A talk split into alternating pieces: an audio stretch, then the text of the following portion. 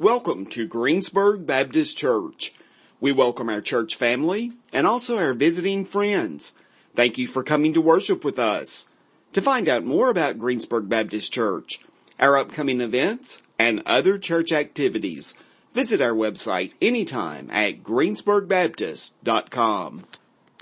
Amen, amen. Um, it is good to be back. Uh, we had an awesome, uh, unbelievable week at Changers, and um, just thinking earlier this morning. This this will be uh, my eighth time in nine days of getting the opportunity to preach the gospel, and I want to thank the Lord for those opportunities uh, to share the gospel. And um, it's been great. Thank you for your prayers. Thank you for those of you who um, have been lifting us up. Those of you who gave um, as part of our cooperative program. Again, I hope you know and understand that as you give to this church, we intentionally give beyond here that we can help not only those in this church who want to go places like that, but those in other churches who want to go. And so it provides places like shower trailers and helps with equipment and tools and, and many of the things, meals, things that you. So again, even if you weren't there, as you give week to week in this church here, it's an opportunity for you to be a part of encouraging, helping those who are going. And so I want to say thank you to that. And praise God that we're a part of churches who cooperate together, hence the cooperative program, and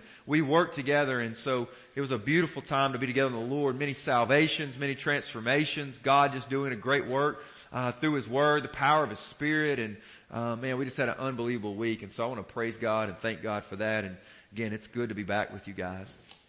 Uh, tonight, or tonight, yeah, so usually it was tonight when I was preaching, so hey, uh, transition, right? But, uh, this morning we're gonna walk, uh, returning back to where we've been. We walked through the book of Isaiah for some time now, and uh, we're gonna pick up this morning Isaiah 51 and into chapter 52, and we're gonna look at this idea today. Peace and happiness. How to get it and keep it forever. My assumption is the vast, vast, vast majority of us are after peace and happiness. And today's text is going to unveil for us how not only to get it, but how to keep it or have it forever. So peace and happiness, right? We all want it. We all want to keep it. The problem is it seems so far away. Like, I mean, you have peace and happiness. It's like holding water in your hand. Like it's there one minute and the next minute it's seeming like it's vanished. It's poof, right? I mean, some problem explodes, a message comes in, an issue at work, an issue in your family, a sickness, a diagnosis, right? I mean, bad news. Something happens. And so it just seems so far away.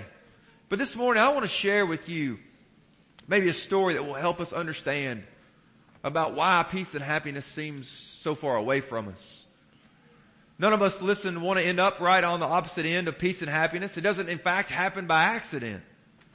I was reminded of one of these earlier encounters in my life, this jagged truth, when several months back one of our, our members came into a small group and shared that they had run into someone that had taught me early on in school. I won't name what year, so hopefully it won't be so incriminating. But this person had taught me and they had taught for a long time, okay? And they, they were sharing that they'd gone to Greensburg Baptist and I was one of the pastors there and the person said, well, I want to tell you a story about Blake. In all of my years of teaching, I only had to spank two people. And one of those was your pastor. Right? And so I want to share maybe just briefly, and yes, as many of you are laughing, that's what happened in our small group. And um, anyway, I don't remember it being quite that funny of an experience at the time, but here's kind of what happened, right? We were out walking one day, and and where I went to school there, there was breaks in the sidewalks, and there was these steel drains, and if you did about like this, right, it would sound like you threw an aerosol can into a fire. I don't recommend it. Pow!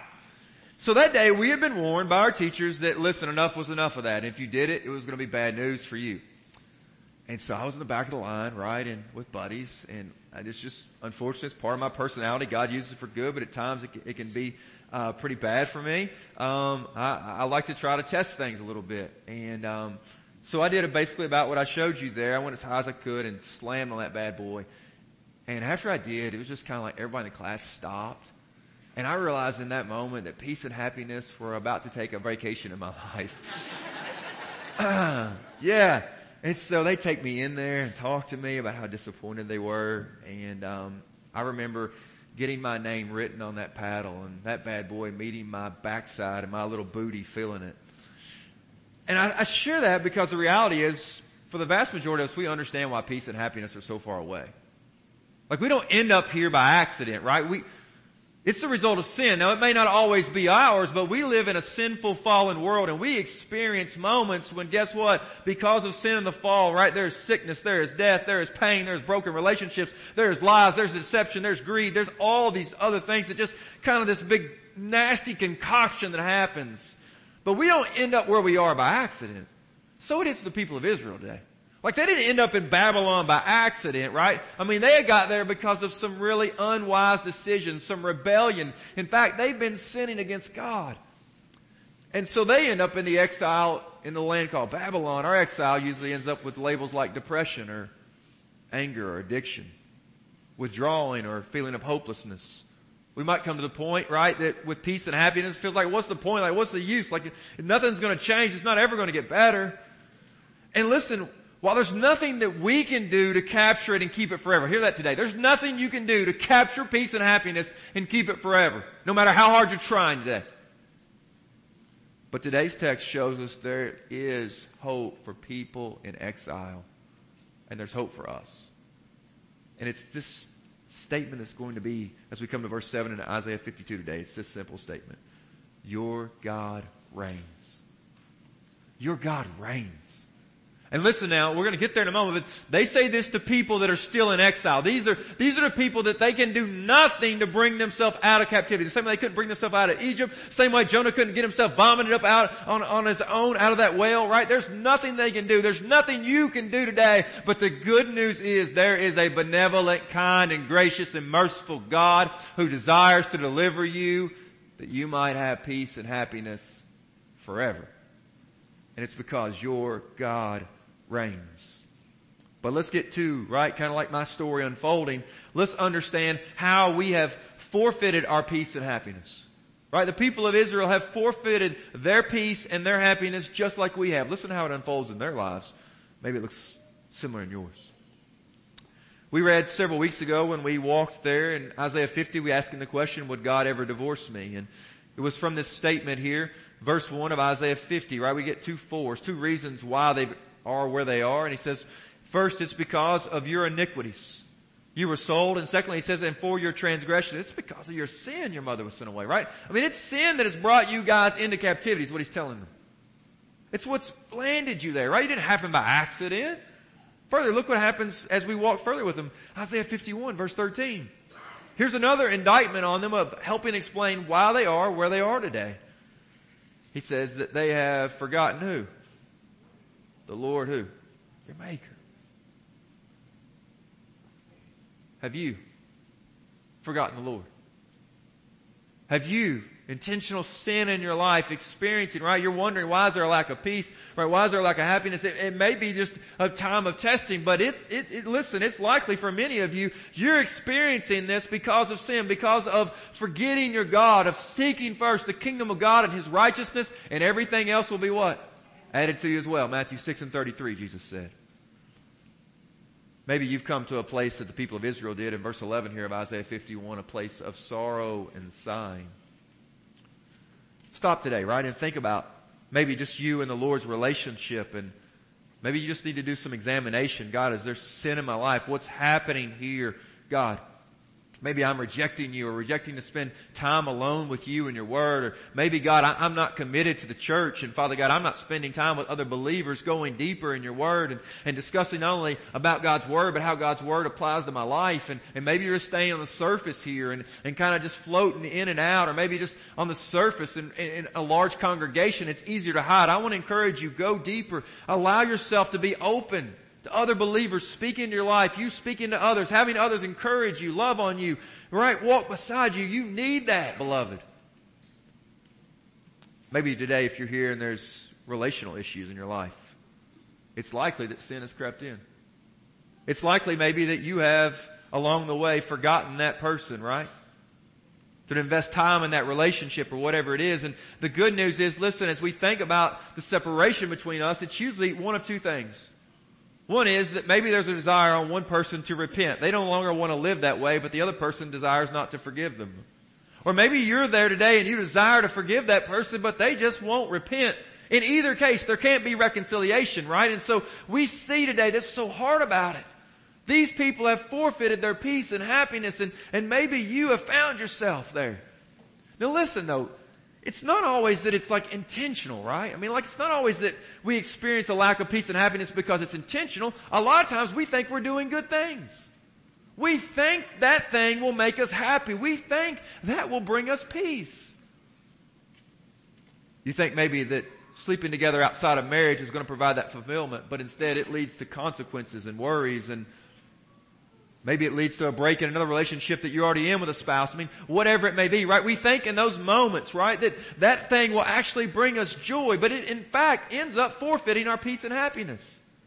Maybe you thought that job, right, would bring the joy and the contentment, the happiness, right? Finally, once and for all, you would have the security of what your family needed. You could do this and that, but in fact, it's begun to rule your life. And the thing that you thought was good for your family is in fact ended up being bad because you're not ever with them. And there's a lack of peace and happiness. Maybe it's that new car, that new boat, and listen, it seemed like whatever that was, right? I mean, that you thought, man, this will be it. It'll be awesome. It'll be great. It's going to provide so much peace and happiness. And man, that thing broke, breaks or doesn't work, and it leads to you fighting with mechanics and others. And maybe it's for you. Some of you, it's video games, right? You think if I just had this video game, if I just had this system, it'll be so awesome. And you get that game, and guess what? Everybody else is better at it, and you stink. And you're furious and you're mad and you're angry, right? I mean, listen, so it's not always just things that we think are going to somehow be bad. A lot of times it's things that we think just look so good, but they end up robbing us of our peace and happiness. Why? Because we're trying to find peace and happiness somewhere other than God and it will never work. It'll never work. And the reality is, it's like trying to chase that carrot and you can't ever catch up to it and you find yourself just being miserable. Those things that thought were so good up leaving you bankrupt. Right? And it drives you to a place of darkness, of depression, of often rebellion toward God and toward others. And here's the reality of this truth. Listen, these folks, listen, Yes, that they have forfeited their peace and happiness, right? We've seen that here in the text and just kind of discussing how it applies to us. But here's what's also tough about this. The judgment of God now stands against us. It's not only these people have rebelled against God, right? And it's, there's a, there's a break in their peace and their happiness. Now also the judgment of God stands against them because of their sin. Listen to it in verse 17 of Isaiah 51. The Lord says to his people, Wake yourself, wake yourself. Stand up, O Jerusalem. You who have drunk from where? Come on now. You've drunk from the hand of the Lord, alright? So the Lord has, has given you something. The Lord's placed something in your hand, alright? And let's ask what the question is, what is, what was in the hand of the Lord they are now drinking? It's a cup what? Of His wrath. It's a cup of His wrath. It's the cup of God's judgment. Right? This is serious. The people, because of their sin, have experienced God's judgment. It's not an accident that they are conquered and exiled and in Babylon. God says, I want you to know the reason why you're in Babylon is because I made the decision to do it. I sent you to Babylon. I sent you there to humble you. Listen, they're taking from God's own hand the cup of His wrath. And here, it listen, here's the sobering truth of this. Just fast forward a couple verses. Come with me. The next verse down, verse 18. There is, look what he says here. There is none to guide her among all the sons that she has born. There is none to take her by the hand among all the sons she has brought up. No human or power or wisdom can escape the judgment and wrath of God. Saying, listen, there, there's nobody. I don't care how powerful you are. I don't care how influential you are. I don't care how many resources you have. There is no one found that can deliver from God's hand. As the text says in other places of scripture, it's a fearful thing to fall in the hand of the living God. There's no one that can, can deliver you out of that hand. Do you see that? That they can't deliver themselves. They can't come up out of exile. Look what else he says here further. These two things have happened to you, verse 19. Who will console you? Devastation, destruction, famine and sword. Right? The judgment that had happened, right? The famine that had taken place there when they came to siege them, the sword when the other warriors from Babylon and others came in and struck them down. Look what he says to them here secondly. Your sons have fainted. It's only that your situation is without peace and happiness at the moment. There doesn't seem to be anything good in the future. This isn't like a temporary, like, this is bad, but it'll get better in a few days, a few weeks. Your sons have fainted. Like, there's no hope, right? You're, you're, like, your hope of what this carrying on, if things getting better, there's no hope. It's cut off. Some of you are there, right? I mean, you thought it would, hopefully after a few weeks, maybe after a few months, and now maybe you've been into it for years. And that depression still seems to come. That anger's still there. That brokenness is there. Those things haven't been healed. You, you hear Brother Todd's words from 1 Corinthians 15, right? Not becoming weary and doing good. You, you, you heard that today because you know how it feels to be weary. It is with these people there in Israel experiencing this. He says, in fact, they lie at the head of every street like an antelope in a net. You are like a helpless animal stuck in the net. There is no way to remedy this on your own. There's no way to remedy this on your own. And some of you listen, you're there today because your pit just seems to keep getting deeper, deeper. Right? The cash advance that you thought would be the answer, the salvation to what you were currently going through, now has ended up like a, almost like having a wrecking ball parked in front of your front door. See, the, the, the, the pain medicine that was there to help you overcome that, that, that surgery or to overcome like with, whatever you were dealing with, right? I mean, it, it, felt so good in the moment, but now it's become like a coyote in the night. Woo, baby just calls to you. That wasn't a very good coyote call, was it? Now you know why I don't hunt, right? Or do anything else, right? Listen. I don't know why I did that. I never did that practicing this at all either. It just felt like in the moment that was something you should do. Right? Ah, Anyway, stick to the script, bro. Right? Stick to the script. Anyway, listen. Man, that's bad. It's, uh, anyway, I'm just, I love you, Em. I hear you laughing. Right? Listen though, listen. That's it. I mean, some of you again, you thought those pain meds, that was the answer. That was what was going to solve it. And now it just keeps calling. And You become a slave to it. Not able to live without it.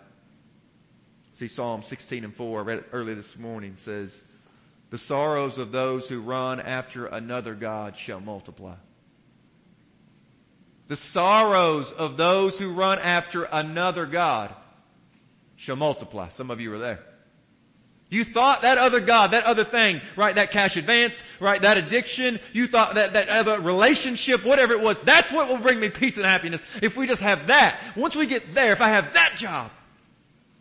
And the Word of God says to you in Psalm 16 and 4, the sorrows of those who run after another God shall multiply. And you've experienced sorrow upon sorrow and peace and happiness feel so far away. Beloved, sin has brought the wrath of God to us all. And the Lord, according to His word here today, right? The Lord takes this cup and says to you, take and drink. Take and drink. This is the reward for your sin and your rebellion against me. It is my judgment against you. What a terrifying thing. What a moment without hope here today until someone steps in that will take this cup. Do you see this? Do you feel the weight of this this morning? There seems to be no hope for them. And maybe you feel it for you today. Like, Blake, it sounds like there's no hope. You're exactly right. Because I want you to feel the desperation of being lost and separated. And I want you to feel the hope, the joy, the peace that this God will bring by taking this cup from you. So beloved, open your eyes. Your God reigns. Your God reigns. Listen to the end of this at chapter 22 and the 51st, or chapter 51, the 22nd verse of Isaiah. Thus says your Lord, the Lord your God. Listen what, listen to this. This is when you start to hear these whispers of mercy, these whispers of grace. Listen to it. Your God who pleads the cause of his people. Now listen, they haven't done anything to change it. They, they can't do anything. They're, they're in Babylonian captivity. The Babylonians rule the world. There's no hope for them. You're there today. I mean, you feel like there's no hope for you, but listen this whisper. There's a God who pleads the cause of his people. Well, how does he do that? Like, what's he do when he pleads the cause of his people? What's he saying? Look what the prophet says here. Speaking there on behalf of God. Behold, I have taken from your hand what? The cup What cup? The cup of staggering, the bowl of what? My wrath. He says, you couldn't take it from your own hand. I've given it to you. It's a judgment for your sin. But God in His love and His mercy toward you says, I'm going to step in and take the cup that you deserve and I'm going to take it from your hand. Now listen, he, he's speaking to here of delivering his people out of Babylonian captivity. He's going to use the Medes and the Persians who will come in and, and Cyrus will pronounce freedom just as the prophet Isaiah has prophesied. But we know that there's someone greater than Cyrus that is coming to take the cup out of our hand. Now listen, this, this is, this is hard. Right? Because between when they drink it and when he takes it away, they've been unable to do anything to change the situation. They can't fix it on their own. God has to step in. Now listen to this. Listen to what happens. Matthew 26. It's Thursday. The disciples and Jesus have just had the Last Supper and Jesus has washed their feet and they've all professed that they won't deny him and he says, in fact, this night you will all turn away. Judas was there and he took the bread and, and dipped it and he said, what you must do, do quickly. And it says Judas went out and John records for us it was night. The disciples will close out their time, the Lord's Supper. They will go to the Garden of Gethsemane, and the Mount of Olives, as they make their way, singing, right? Traditionally, according to what we understand from history, as they recognize the Passover and what God had done, but there's a greater Passover coming. It's there in the garden that Matthew picks up and records for us the 39th verse of Matthew chapter 26 of Jesus going alone to the Father it says he falls on his face and he prays. Listen to what he prays in light of what you've just read in Isaiah 51 and 22. My Father, if it be possible, let this what? This cup. What cup? It's the cup of God's wrath. Something's happening here. You, you, you cannot miss this. Okay, Isaiah lays it before us. Right? But we know even the prophets, they were seeing through a glass dimly, they were looking forward. But listen, Matthew says, I want you to know the one who's coming to take the cup of wrath from God's hand. Listen who it is. Listen who it is today. Let this cup pass from me. Nevertheless, not as I will, but as you will. Matthew records that he goes two more times, three times in total, praying the very same thing. And then Matthew records something astonishing for us. The silence of God. There's no answer from God. Why? He's saying, listen, I want you to know, son, there's no other way. This is my will. Do you see what's happening in this moment? The cup that you and I deserve because of our rebellion and sin, intentionality, rejecting God and going after other things other than Him for peace and happiness, those things are idolatry. We are convicted. We are condemned. We are deserving of His wrath and His judgment. And God stands forth and says, take this and drink the wages payment for your sin. And now the sinless Son of God comes. And as that hand is reached out to you, beloved, to drink the judgment you deserve, the Son of God, the sinless Son of God comes to the cross drinking down the judgment of God for you. And he declared from that cursed tree, it is what? It is finished. The wrath and judgment that you deserve today is finished. The Son of God drank it for you. He took the cup of God's judgment for you. This is the hope of the gospel. This is the good news. Why? That you could receive in return not a cup of judgment, but a cup of kindness, a cup of mercy and grace, a cup that will lead to forever peace and happiness. Listen now as God steps in to do for His people and do for you what you could never do for yourself. Listen now to what the prophet Isaiah records. Verse 7 of Isaiah 52. How beautiful upon the mountains are the feet of him who brings what? Good news. Come on, three of us. Let's go. Come on. The feet of him who what? Brings good news.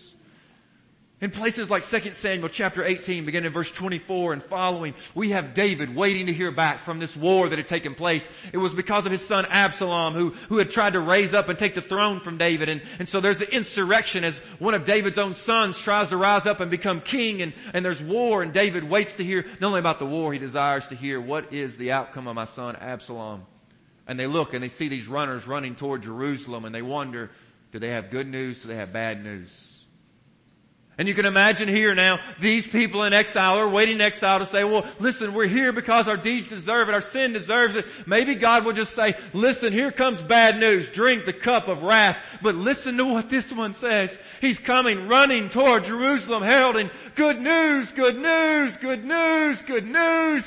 Do you hear today? Running towards your life. Good news, good news, good news, good news. What is the good news? Listen what it is. Who publishes peace? Who brings good news of what? Happiness. Who publishes salvation? Who says to Zion, your God what? Reigns. Can you imagine? Do you hear it today? Hear it coming to you from the cross. From that empty tomb Christ raised today. You hear it.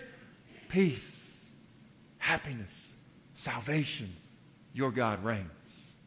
Peace, happiness, salvation, your God reigns. Peace, happiness, salvation, your God reigns. Peace, why? The end of war.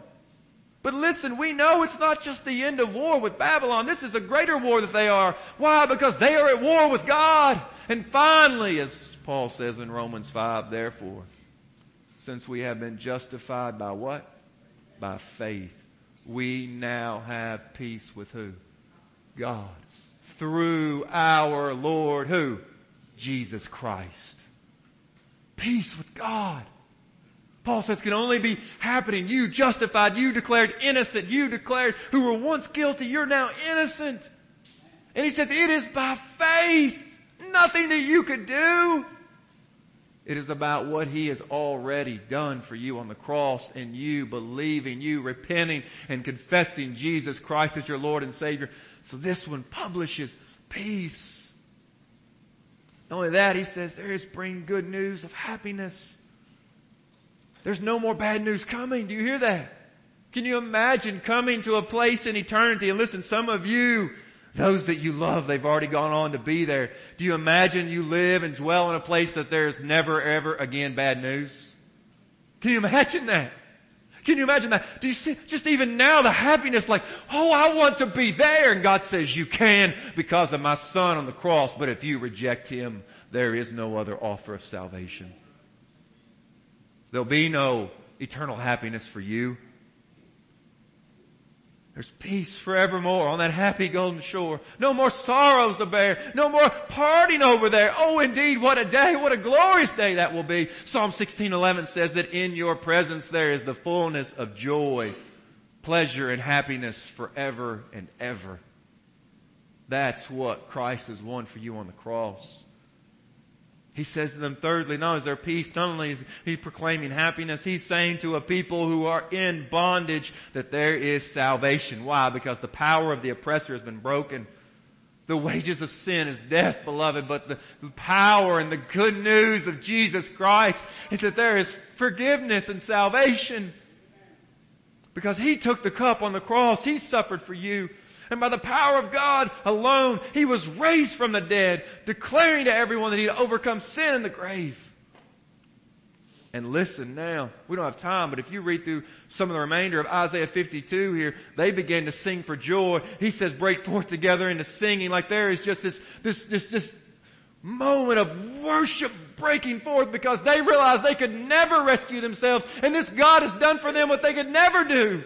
It's the gospel right here in the prophet Isaiah. The gospel declaring your God reigns.